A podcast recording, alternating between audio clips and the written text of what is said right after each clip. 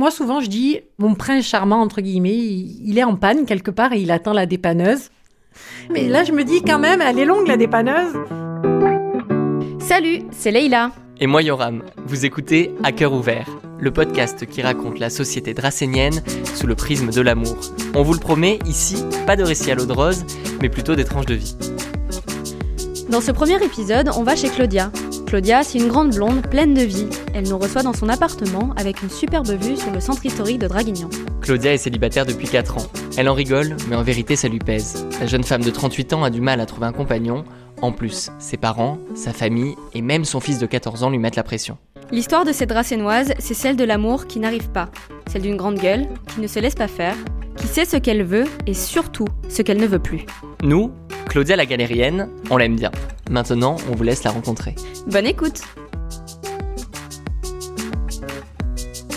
Je suis déçue que ma vie sentimentale soit comme un échec.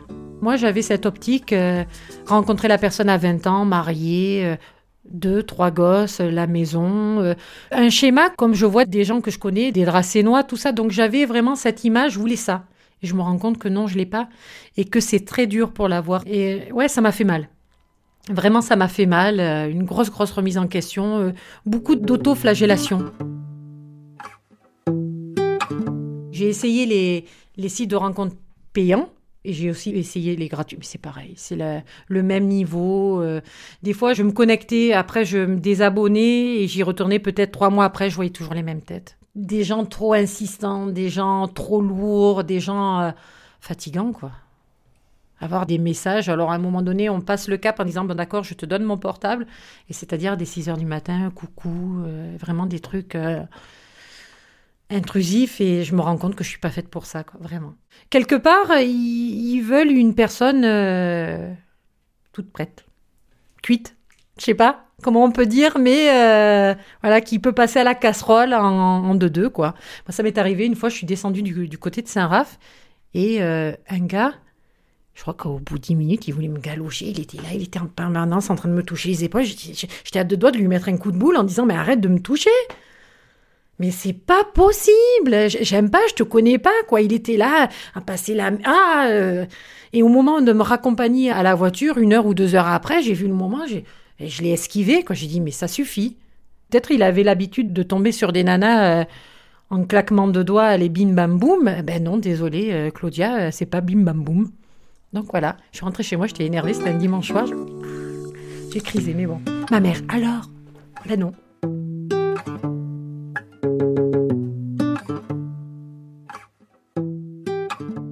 Chaque fois qu'elle va quelque part, ma maman, que ça soit un temple, une église, une synagogue, une mosquée ou quoi, elle me dit j'ai déposé limite un cierge, j'ai déposé, euh, si elle est allée en Birmanie, des encens, voilà.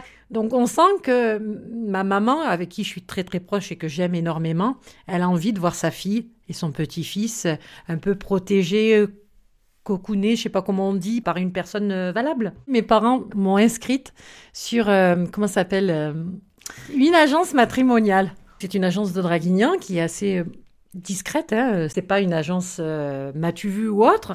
Euh, elle passe un long moment avec vous. Limite, c'est comme un peu une psychologue pour essayer de vous cerner de ce que vous voulez, ce que vous voulez pas. Bon, après, à un moment donné, il y a aussi l'histoire euh, financière parce que ça, ça a un coût. On y croit, on tombe limite dans le piège en disant mon Dieu, ça y est, je vais rencontrer des gens extraordinaires, mais euh, on rencontre des gens. ben, j'ai l'impression très fragile. Chaque fois qu'on prend contact avec la personne, je passais un entretien d'embauche. Et ça, moi, je trouve ça hyper frustrant. On énumère euh, ce qu'on aime, euh, limite on se vend comme quoi on est une personne parfaite. Et une fois qu'on rencontre la personne, ben, on s'arrête à l'aspect physique. Et bien, souvent, il y avait la taille. Étant grande, je ne me voyais pas avec une personne euh, plus petite. Une fois, on se retrouve au bureau. Donc, la brasserie Le Bureau, il était accoudé à une, à une fontaine, mais il devait manquer au moins 20 cm. Sur coup de loin, j'ai dit Qu'est-ce que je fais? Je fais demi-tour. Et je, je le savais. Bon, j'ai été correcte, on a bu un verre. Même il a dit Tu veux qu'on mange Non, non, non, non, non, non. J'ai inventé un prétexte à, la con. J'avais besoin que des copines m'appellent en disant euh, Allez, il faut que tu fuis parce que c'était pas possible. Et j'ai été souvent déçue.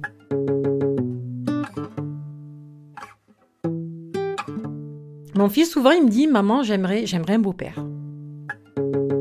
Une fois, mon fils est en internat, il rentrait le vendredi soir. Et euh, je lui dis, bah, écoute, ce soir-là, je, sors. Il n'a pas été content. Il m'a dit, non, je viens d'arriver, je veux qu'on reste ensemble à la maison, j'ai pas envie d'aller chez ma grand-mère. J'ai dit, dis, tu veux un beau-père Ah ouais, bah alors tu me laisses sortir. Et le samedi matin, quand je suis allée le chercher, c'est bon, tu l'as trouvé le beau-père? Non, non, non, j'ai pas, j'ai pas, pas, trouvé, non. Donc euh, voilà, c'est des, petits trucs comme ça où on sent que euh, une présence masculine à la maison ferait du bien, je pense. On se fait des films, mais la réalité, c'est pas les films. Et des fois, on se prend une claque, puis deux, puis trois, puis après, c'est pas une claque, c'est un mur. Et c'est pour ça que maintenant, j'ai dit stop. Et je me suis fait aussi quelque part aider avec une psychologue qui a été vraiment au top pour me dire, euh, Claudia, maintenant ça suffit. La vie, c'est pas euh, un film de Steven Spielberg euh, où tu vas rencontrer ou le ton postier ou le plombier, ça va être non, c'est pas ça, non, non, absolument pas. J'ai le souvenir, je crois, en fin d'année, ou à début décembre, où j'ai appelé ma mère, mais vraiment en pleurs, en disant c'est terminé. Ne me parlez plus, ne me mettez plus de pression, ne me parlez plus de ci, de rencontre. La preuve, j'ai pris mon chien euh, début d'année, j'ai dit ça suffit. Je suis avec mon fils, je suis avec mon chien. Si ça doit se faire, les choses se feront. Je suis allée voir un voyant, j'en avais tellement marre que j'ai dit allez. Euh, alors mes copines, mais non, mais il va raconter n'importe quoi. Et euh, j'y suis allée il m'a dit mais il arrive, il arrive, hein, fin d'été, début d'automne. J'ai dit ah bon, donc il m'a dit que logiquement il devrait arriver, mais ça serait pas forcément couple.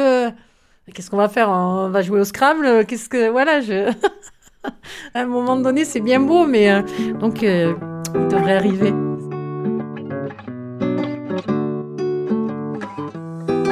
Claudia nous le promet, si jamais le voyant a raison, elle nous enverra un texto pour nous raconter la suite. On espère que vous avez passé un bon moment. C'était À cœur ouvert, un podcast Var Matin. N'hésitez pas à le partager autour de vous. Avec Leïla, on vous retrouve chaque semaine jusqu'à la fin de l'été sur les sites de Nice Matin et Var Matin. Et si vous voulez nous écrire, vous trouverez nos mails en description. À très vite